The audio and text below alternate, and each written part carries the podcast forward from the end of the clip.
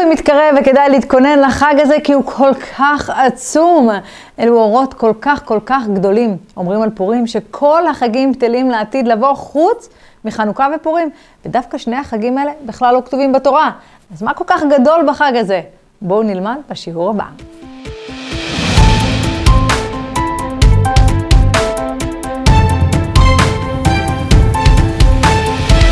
בשיעור הזה אני אנסה להתמקד יותר בזווית של עמלק, כי עמלק זה משהו שכולנו מתעסקים איתו, הוא מוזכר הרבה פעמים, אבל לא ברור מה זה, או מאיפה הוא מגיע. עמלק פתאום מגיע, כתוב בכל דור ודור עומדים עלינו לכלותנו, והקדוש ברוך הוא מצילנו מיעדם. לא הצליחו וגם לא יצליחו לא לדאוג, בכל דור יש את הצורר התורן שמחליט שעם ישראל לא, לא באים לו בטוב ורוצה להעלים אותנו מן העולם. אז הזמן של פורים, המן מגיע לשכנע את אחשורוש, להשמיד את היהודים. עכשיו, אחשורוש היה מלך מאוד גדול. חז"ל אומרים שמה שהמן רצה הכי הכי הרבה זה באמת להשמיד, להרוג ולאבד את היהודים. אבל אחשורוש ידע את ההיסטוריה, הוא ידע כל מי שמתעסק עם עם ישראל להתרסק. אז אחשורוש כל הזמן אומר, אה, הוא רוצה להיות מלך במקומי, מדליק אותי על היהודים, שככה אני אהיה גמור, ואז הוא יתפוס לי את המלוכה. והמן, הוא היה ממש נחש, היו לו ראיות חזקות, הוא הצליח לשכנע אותו, אמר לו, תקשיב, אני יודעת שזה לא עם פשוט, אבל עכשיו, תדע, אלו התנאים הכי טובים לעשות את מה ששנינו רוצים, עכשיו זה הזמן. הוא אומר לו, ישנו עם אחד, מפוזר ומפורד בין העמים, בכל מדינות מלכותך ודתיהן שונות מכל עם, ודתי המלך אינם עושים. במגילת אסתר כל זה כתוב. עכשיו, אחשורוש מלך על 127 מדינות, והמן אמר לו, תקשיב, יש עם אחד שהוא מפוזר בכל המדינות שלך והם לא שמים על החוקים שלך. אתה יכול להגיד להם ככה, הם ילכו ויעשו אחרת. יש מלך מעליך, תבדוק אותי. לך אליהם בשבת, תגיד להם בואו בואו תעבדו בשבת, הם יגידו לך, לא, אנחנו לא עובדים בשבת, יש לנו מלך. אין, זה לא, יש מלך מעל המלך. עכשיו, את דתי המלך, את החוקים שלך, הם לא עושים בכלל, הם הולכים להמריד את כולם נגדך. חפר לו, חפר לו, חפר לו, שכנע אותו.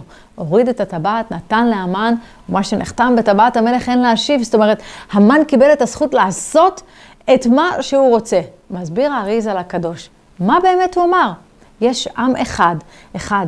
הכוח החזק שלהם זה האחדות. הם נקראים עם אחד, וזה כל כך רלוונטי להיום יותר מתמיד, שהכוח הזה, הכוח שלנו זה באחדותנו. ואנחנו רואים את זה לאורך כל ההיסטוריה. מיציאת מצרים, מה שומר עלינו שם? זה ששמרנו על הנראות והשפה שלנו. לא התערבבנו לגמרי. תמיד היה לנו את הדברים ששמרנו ככה בתוכנו. כל הדורות, כל השרשרת הזאת, הארוכה הזאת, שמחזיקה אותנו עד היום, זאת האחדות הזאת. ומה שקורה היום, שממש מפלגים אותנו, משניאים אותנו אחד על השני, מייצרים קבוצות קטנות, זה מאוד מאוד מחליש אותנו. אז נכון, יש לנו צבא מפואר וחזק, אבל הכוח הרוחני צריך לתת לנו את העוצמה הזאת, וזה קורה רק באחדות שלנו. כתוב בספר הזוהר הקדוש, שני אנשים באחדות פותחים עסק והם בשותפות, אבל ממש רוצים שהעסק יעבוד, ואין אינטרסים אישיים, לא מקפידים אחד על השני. שום כוח לא יעצור אותם. הם יכולים לעשות את כל הטעויות הכלכליות, ועדיין הם יצליחו, כי האחדות מחפה על כל העניינים האחרים. וככה זה כל דבר. זוגיות, עבודה, חינוך ילדים, אם יש שלום בבית, יש הכל. לא מצא הקדוש ברוך הוא כלי מחזיק ברכה, אלא השלום. והאחדות זה באמת בנימי הנשמה שלנו, זה בבילדין שלנו. ולאומות העולם זה לא ככה.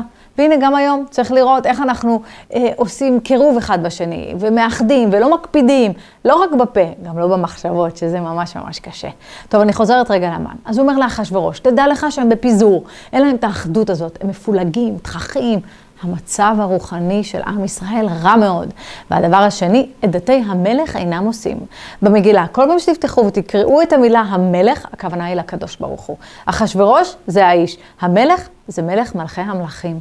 אז מה אומר לו המן בעצם? יש להם חוקים, הם לא שומרים אותם. כל הכוח, כל ההגנה שלהם זה מהקדוש ברוך הוא שומר עליהם, אבל הם לא שומרים את המצוות עכשיו. ואם הם לא שומרים מצוות, אפשר לתפוס אותם. מי ששומר, מי שמחובר לקדוש ברוך הוא, לאור, אבל מחובר באמת וממש, הקליפות לא מצליחות להיאחז. אז יש פה שני תנאים, מצוות שבין אדם למקום ומצוות שבין אדם לחברו. ושני המוקדים האלה הם ברפיון עכשיו. ולכן כתוב שם, ישנו, ישנו אומר האריזה לקדוש, מורכבת מישן והאות ו'. הכוונה היא שאדם סוגר את התריס, האור לא נכנס. זאת אומרת, החיבור שלהם לקדוש ברוך הוא ישן, ישן. וההתרופפות הזאת, הרפיון הרוחני הזה, נראה שכאילו חס ושלום, הקדוש ברוך הוא לא נמצא. אז בעצם הישנו הזה, זה זמן שהם ישנים, וזאת ההזדמנות שלנו, אמן, לבוא ולתקוף אותם. וכשעם ישראל חלש בחיבור שלו לקדוש ברוך הוא, מגיע עמלק. עכשיו, מה זה העמלק הזה?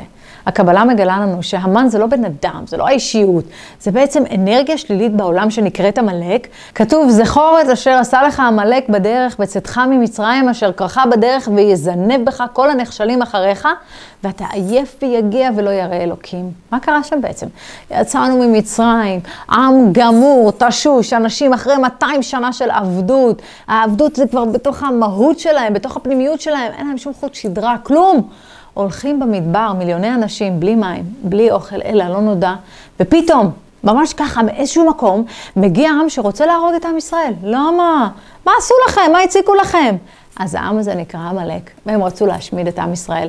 מאוד מוזר שלא כתוב מאיפה הם באים. למדיין למשל יש את המדיינים, מואבים יש את ארץ מואב. עמלק אין, אין להם מקום. לא ברור בכלל מה, מה המטרות שלהם. אז הוא מגיע משום מקום ממש ככה. הקדוש ברוך הוא ברא את האנרגיה הזאת. זה כוח רוחני שלילי שנברא כדי לטפל במקומות החלשים. הוא לא עצמאי, הוא לא מחליט לבד מה הוא עושה, הוא פשוט נמשך למקום של חולשה. ואותו שורש מתגלגל בהמן. זה גלגולים, הכל זה אותו שורש, הנאצי, האיראני, זה אותו דבר. אז זה מתלבש בהמן וכתוב, ויזנב בך כל הנחשלים אחריך. אז כשבני ישראל יצאו מהמדבר, הקיפו אותם ענני כבוד, אנרגיה של שמירה. כל מי שהיה בתוך האנרגיה הזאת, חי במציאות ניסית לחלוטין. ריחות גן עדן, מזג האוויר בול, מדויק, רצפת שיש, לא עכשיו בורות כזה מתעקמות להם הרגליים, לא יודעת מה כולם על שברים, לא. והיו כאלה שהיו מחוץ לענן, ועמלק תפס אותם. מי שלא היה בתוך הענן, עמלק הצליח להיכנס. עמלק בגימטריה זה ספק. ספק 240, שניהם זה אותו גימטריה. אז יש לו תפקיד מיוחד, שאם הוא מצליח לתפוס את האדם חס ושלום, אין מה לעשות, כולנו סובלים מעמלקים כאלה או אחרים אה, בתוכנו, אבל אם הוא מצליח לתפוס את האדם, הוא מכניס בו ספק אחד בלבד. יש או אין בורא לעולם? זה, זה, זה הספק הכי גדול. עכשיו, יש כל מיני אה, סוגי קליפות, אנרגיות שליליות שנתפסות בנו, זה קיים. אבל השורש של הקליפות של עמלק, אם זה נכנס, זה מכניס ספק בקיום הבורא. כי אם מישהו מחובר לקדוש ברוך הוא, יודע, בסדר, הכל מאיתו יתברך, וואלה, אני רגוע, אני מחובר, לא דואג, הכל לטובה, גם אם אני לא מבין, גם אם אני לא רואה. אפילו הקדוש ברוך הוא אמר למשה, ידעתי כי עם קשה עורף הוא. תביא את כל האנשים למרגלות הר סינן. כולם צריכים לראות. מיליוני אנשים ראו והעבירו את זה הלאה. אז זה שיש בורא לעולם, מי צריך בכלל להוכיח? יש משהו יותר מוחשי? צריך רק להסתכל על המציאות, על החיים שלנו, איך דברים משתנים וקורים, איך פתאום דברים מסתדרים לנו בחיים או לא מסתדרים, ובסוף אנחנו מגלים שזה לטובה. איך אפשר לא לראות את השגחת הבורא בכל דבר? וככל שיש יותר עמלק בראש, יותר ספקות, ככה הבורא נהיה מין משהו רחוק מאיתנו, דהוי, לא, לא, לא בטוח, לא יודע, אולי פעם היה, היום לא, לא בטוח. עכשיו, יש הרבה מאוד אנשים מאוד מאוד אינטליגנטים, שבורא עולם לא מתחבר להם. נראה לי משהו אווילי כזה. הם לא מצליחים לעבור את המחסום הזה שעמלק הצליח להנחיל בעולם. עמלק גורם לאדם להתרחק מהקדוש ברוך הוא, וזה בדיוק התפקיד שלו, להחליש אותנו, להרחיק, לשים לנו ספקות. בא לנו אה, פתאום, לא יודעת מה, איזה רצון לעשות משהו רוחני, להתחזק במשהו. פעם, מגיע עמלק, אה, לא צריך להיות קיצוני, לא להגזים, הלחץ, לאט לאט, ממש מקרר אותנו. ובפורים אפשר למחוק את זה לגמרי, את זכר עמלק. מה זה אומר? קוראים מגילה, שותים יין, מה, מה, מה זה קשור? כאילו, משלוחי מנות, מה, איפה, משתה, מה? כן, צריך להיכנס בתוך הענן. כי מי, שנכ... מי שנכנס לתוך הענן, העמלק לא מצליח לתפוס אותו. אז, אז בואו, תיכנסו, יש מלא מקום, באמת, יש מלא מקום. אה, ומי שאין, יש לו ספקות, הענן הזה פשוט פולט אותו החוצה והעמלק מגיע. הוא לא יכול להיכנס לתוך הענן, כי שם זה שלמות, זה אש, זה קודש. 40 שנה עם ישראל הולך במדבר, היסטוריה, סיפורים של אנשים שעברו שם, דורות, הסיפור הזה הולך איתם ועובר מאחד לשני, איך ליוו את המחנה, עמוד אש ועמוד ענן, ואנשים היו הולכים בתוך בועה של גן עדן, והכל כזה מדהים. זה קיים לכולנו ב-DNA, הזיכרונות האלה. הם עברו אלינו חזק, זה עובר. צריך רק לא לתת לעמלק להכניס לנו את הספקות האלה בתוך הלב. אפשר לבוא, לשמוע דיבורי קבלה מאוד גבוהים ורוחניים, אבל פתאום הפשט זה כזה קשה. טוב, מה עכשיו את באה לי עם כל המצוות? מה את באה לי עם המייסה, עם הנמוך כביכול? שערי איתי בגבוה, זה טוב, זה ברור, הערה גבוהה. זה מצוין, זה אחלה. מגבוה זה לאט לאט מחלחל פנימה. אבל צריך להבין, זה מתיישב על דברים שקרו בהיסטוריה שלנו. מתוך הענן, כל המדבר היה אור. אבל אם אדם היה נפלט, אפילו למטר, היה רואה חושך. ואני כל כך כל כך מזדהה עם זה, כי כשלא הייתי בתשובה, הייתי מסתכלת על אנשים דתיים ואומרת, איזה מסכנים, איזה מסכנים, הם חיים בתוך חושך. כשנכנסתי, זכיתי להיכנס לתוך הענן, ואני מסתכלת ואני אומרת, יואו, בואו, בואו, כנסו לפה, תשחררו את הספקות האלה, את העמלק הזה, אתם לא מבינים, זה לא מה שחשבנו. פורים, תנצלו את ההזדמנות הזאת שהאור הזה מגיע. אפשר לנתק את הספקות האלה מתוכנו. בסוף באמת הפעולות הן פשוטות, אבל הכוונה שלנו צריכה להיות במקום הנכון. זאת אומרת, כן, יש את הדברים, אמרנו, משלוחי מנות, מתנות לאביונים, קריאת מגילה, משתה, אבל להכניס הבנה לתוך הפעולות האלה. הספקות בחיים שלנו, אפשר לנצח אותם. כי בעומק של כל אחד ואחת מאיתנו, אנחנו יודעים את האמת. אבל כיסינו את זה וכיסינו את זה, העולם הזה, כיסינו וכיסינו. צריך לשבור את הקליפה והכיסויים האלה ולהתחבר. להיות בתוך הענן, הכוונה היא להיות מקושר לאמת, להבין, אין שום דבר חוץ מהבורא. למי שיש ספקות בבורא, או לא יודעת מה, חושב שזה לא, חס ושלום לא קיים, אז יש כוחות שהקדוש ברוך הוא ברא, שזה קליפות שבאות ונתפסות באדם וגורמות לו לייסורים. עכשיו, למה הקדוש ברוך הוא עשה ייסורים לבני אדם? מה, הוא לא אוהב אותנו? חס ושלום. אז למה? בשביל שנעצור רגע, נשנה, נבדוק, נסתכל, רגע, מה קורה עם החיים שלי? למה ככה? למה לא טוב לי? למה יש לי רגע אחד של שמחה ופתאום חושך גדול? עמלק אשר קרחה בדרך, קרחה זה קירר אותך, גורם לך לחשוב שהכל זה מקרה. יש שני מיני יצר הרע. יש אש שגורמת לנו ככה לרתוח בשגעת, ויש של קרח, מקררת אותנו. אז אש זה כל התאוות האסורות, שאדם יודע שאסור לו, ויצר הרע בא ומדליק אותו עד שהוא לא מצליח לפרק את התאווה הזאת, זה לא עוזב אותו. ויש יצר הרע יותר גרוע, הקור. כתוב, אם בא לך נחש באמצע תפילה, אתה לא מפסיק, אבל אם בא עקרב, אתה מפסיק. כי עקרב, יש בתוכו את המילה קר. אתה מפסיק. צריך להגיד, הצילו, אני קר, קר לי בנשמה, תדליקו לי את האש, תדליקו, תדליקו לי. כי בסוף יש המון המון מאמינים בקדוש ברוך הוא, באמת, המון המון אנשים, תשאלו אותם, אתם מאמינים בשם? יגידו כן, אבל איפשהו בדרך הם מתקררים. העולם הזה, אנחנו דפוסים בו חזק, חזק חזק, ונראה שלשנות את החיים זה לעשות ממש מהפכה עצומה. שבתכלס זה סוויץ' קטן בראש, צעד אחד בין להיות מחוץ לענן או בתוך הענן. להבין שיש השם בעולם והוא עושה את הכל, לבין ליפול לתוך המקום הזה של מקריות, כוחי ועוצם ידי, אה, הכל תלוי בי, או איזה מזל נאחס, או לא יסתדר לי, דברים לא עובדים. ליפול לתוך הדמיונות של העולם הזה, ואני בכוונה אומרת דמיונות, כי זה דמיון, כי אין פה כלום. יש פה רק מציאות הבורא. וככל שנחזיק בזה חזק, נבין את זה, החיים שלנו יוכלו להשתנות ממש. יוכלו להיות משהו אחר, משהו מחובר יותר ושמח יותר. אני תמיד יכולה לדבר רק מהניסיונות שלי, ומתוך הדברים ש, שאני עברתי ואני יודעת מה זה. אני יודעת מה זה הפחד הזה של לעשות את הקפיצה הזאת, עברתי את זה, אבל אני גם יודעת מה זה להיות בתוך הענן. עכשיו, לכל אחד יש עמלק קטן בראש, ספקות, צריך לבדוק כל אחד איפה העמלק הקטן תופס ומקטין את החיבור שלנו לבורא. כי בסוף, ככל שנהיה יותר מחוברים, חיים, נושמים את מציאות הבורא, החיים שלנו ישתנו. אבל כל ההתייחסות שלנו ממש ממש תהיה אחרת. זה לא בהכרח שבחוץ הסיטואציות ישתנו, יכול להיות שהחיים יראו אותו דבר. אבל האווירה הפנימית שלנו תהיה אחרת. אז צריך כל הזמן להדליק את האש, את הנשמה, כדי לא להתקרר. כתוב, אה, אחשוורוש והמן הם שלחו שליחים, בשושן יצאו ל-127 מדינות עם גזרות שמד, להשמיד, להרוג, לאבד ביום אחד את היהודים. אפילו הנאצי, יימח שמו וזכרו, לא חלם. אבל אחשוורוש אמר, ביום אחד. ואז, מה אנחנו רואים שמרדכי עשה? כתוב, מרדכי ידע את כל אשר נעשה. לא רק בארץ, אלא בשורש למעלה. מה הסיבה? מה השורש של כל הדבר הזה? למדתי משהו מקסים מהרב יובל הכהן השארו, שיש כלל. כשיש גזרה על עם ישראל, למשל בחנוכה, היוונים רצו שהיהודים יהיו כמוהם, לא היה להם עניין להשמיד אותנו פיזית, רק את הרוחניות, לחתוך. שום דבר רוחני, תחיו, אבל תחיו כמוני. אז הפעולה שלנו צריכה להיות פיזית, ממש להראות מסירות נפש על התורה. והפוך, כשרוצים להשמיד אותנו פיזית, אז הפעולה שלנו צריכה להיות רוחנית. ומרדכי ידע את זה, שזה מה שהם רוצים, ולמה? יש התרופפות רוחנית בעם ישראל. תבינו, הם בסך הכל היו שליחים של השם. זה לא שהם מבינים בכלל מה הם עושים, זה הכל ממנו יתברך. קחו את זה גם היום, שנאת חינם, פירוד, כמה דורות אחורה. מה, היה מישהו שלא האמין בקדוש ברוך הוא? מה פתאום? והיום, האסכולה של האמונה היא כביכול של האנשים הפשוטים, לא, לא. הסתכלות עקומה, כי לא יודעים. אז קודם כל, כף זכות, כן? הם פשוט לא יודעים. אבל מה שזה עושה, זה מייצר המון המון חללים.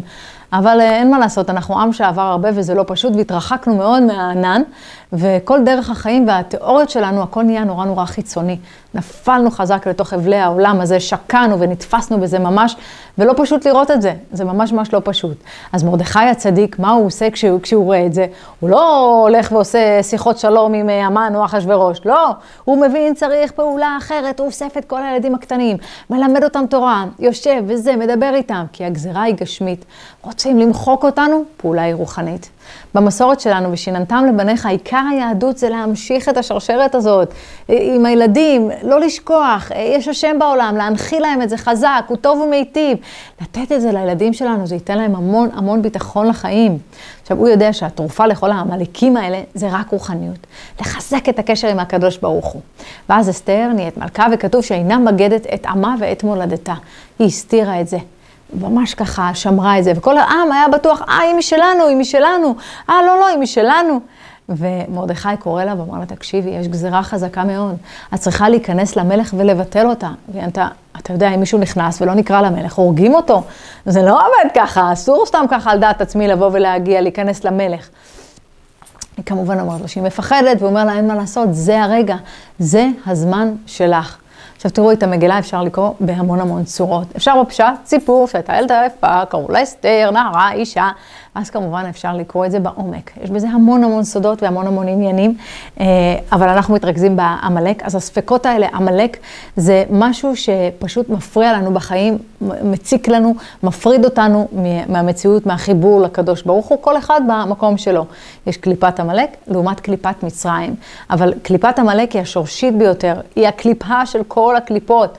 וכל פעם שאנחנו מנסים לטפל בדברים השליליים, בחוץ, אבל לא טיפלנו בשורש, זה יחזור שוב. ובפורים כולנו יכולים למחות אותה ממש, ממש ממש. העומק של זה, זה ספק במציאות הבורא. יש או אין בורא לעולם. מי שמתחיל עם הדברים האלה, בא לו הספק בדבר, בדבר שהוא הכי ודאי שיש. הוא יודע לעבוד טוב טוב על השכל של האדם, על המוח. וזה השורש של כל הרע שיש, באמונה שלנו. כי הרי בעצם, אם הייתה לנו אמונה מדויקת ואינסופית שהכל מאיתו יתברך, אז כל החיים שלנו היו נראים אחרת. בכלל, השיח הזה לא היה. אבל מה לעשות, כולנו עם ספקות ופחדים, נופלים וקמים, והספק הזה במציאות הבורא, שכאילו הכל זה מקרי וטעות, אשר קרחה בדרך, הכניס את זה שהחיים מקריים, מקרר אותנו ממש. וכשאנחנו מחוברים להשם, אין עמלק, פשוט הוא איננו. והקליפה השנייה, קליפת פרעה, זה יותר נמוך. זה אחרי שאתה מבין שיש בורא לעולם, אתה כאילו אומר, אוקיי, יש בורא לעולם, אבל רגע, רגע, לעשות את הפעולות שצריך? לא, לא, זה כבר לא, זה כבר מוגזם, זה too much, מה צריך לעשות מצוות? לא צריך להיות קיצוני. אז המן, מה, מה הוא רוצה? עכשיו זה הזמן שלנו, הם מפורדים, מפוזרים, הם בכל מיני מקומות, דתי המלך, את כל המצוות, הם לא עושים, זאת אומרת, הם לא מחוברים לשם וגם לא בתוך עצמם, וככה הוא שכנע את אחשורוש. אז איך? איך עושים את הפעולה הזאת? מרדכי, התגובה שלו לא מתעסק איתם בכלל. מרדכי מבין, יש בעיה בעם ישראל, המן ואחשורוש הם חיילים של השם, הם בכלל לא מעניינים אותי. אבל רגע, למה הקדוש ברוך הוא ככה הרים את המן מעל כולם? אז אומרים לפני שבר גאון. לפני הגאולה, הקדוש ברוך הוא מרים את הצד של הטומאה הכי הכי הרבה. הרב יובל מדבר על זה מלא, שלפני שבר גאון, לתת לטומאה למצות את הכוחות עד הסוף. שליטה מוחלטת של הסטרא אחא בקדושה, ואז השם בא ושובר אותו. מרדכי לא יכרע ולא ישתחווה. כשאנחנו מנסים להיות משהו שאנחנו לא, לא ייתנו לנו. ופעם אחר פעם, לאורך ההיסטוריה, אנחנו רואים, לא נתנו ליהודים להתערבב. אנחנו רוצים, אנחנו מנסים, בוא נהיה כמו בחו"ל, כמו באמריקה, העומס, הגודל, הזיוף, היי. לא, צריך להבין, אנחנו יהודים, יש לנו דרך אחרת. אנחנו הולכים ומנסים לחקות עמים אחרים בצורות חיים שלעומתנו, זה, זה חבל. החיים היהודיים זה החיים שמתאימים לנו בדיוק, לשרשרת שלנו, ל-DNA שלנו, לכוחות שלנו. זה המקום שלנו. אז מרדכי מקבץ את כל הילדים ומתחיל ללמד אותם הלכות פסח, כי העוצמה שלנו זה בחינוך הילדים, בדרך התורה. והוא יודע שדרך הילדים יכניס את אור התורה. הם נקיים, אין להם ספקות, זה פשוט להם, ברור להם. ספקות מגיעות בגיל קצת יותר מאוחר, מה שסופגים מהבית, מההורים, אבל גם אדם אינדיבידואל, הספקות מגיעות בשלב יותר מאוחר. ואז אסתר אומרת לו, תקשיב, בשביל לבטל את הגזרה לגמרי, כנוס את כל היהודים בשושן הבירה, צומו עליי שלושה ימים. אני הולכת להיכנס למלך, אבל אני יודעת שאם כהן גדול נכנס עם מחשבה אחת לא טהורה, הוא מת. אז איך אני אכנס ככה? לפחות תתאגדו אתם, וזה יהיה ממש כנגד השכינה הקדושה, כנסת ישראל. והוא אומר לה, כנסי, כנסי כמו כהן גדול, אין מה לעשות. את הגעת למלכות בשביל זה, והיא הסכימה איתו. רק אמרה לו, אתה יודע, אנחנו חייבים אחדות. בוא נעשה לב אחד בעם ישראל. ובאמת מרדכי אמר, ברור, ואהבת לרעך כמוך. משלוחי מנות בפורים, בואו נתחיל להפיץ אהבה. בפורים בעצם קיבלנו את התורה שוב פעם מתוך אהבה. מתן תורה זה כפה עליהם הר כגיגית, בוף. אבל בפורים זה כבר בחירה, זה מהאהבה. אז אנחנו מוכרים את עמלק, את הספקות מתוכנו, ואנחנו מכינים את הלב שלנו, ממש עובדים עליו לפסח, ששם בעזרת השם אנחנו נצא מעבדות לחירות. העבדות הנפשית, יש לכל אחד. לחירות אמיתית. אז הפעולות בפורים זה כמובן לשמוע את המגילה בלילה וביום, מתנות לאביונים, משלוחי מנות ומשתה כיד המלך. אז שנזכה כולנו למחוק את הספקות שקיימות בתוכנו, שנזכה לאהבת חינם, לאחדות, שנחזור להיות עם אחד בלב אחד. אמן.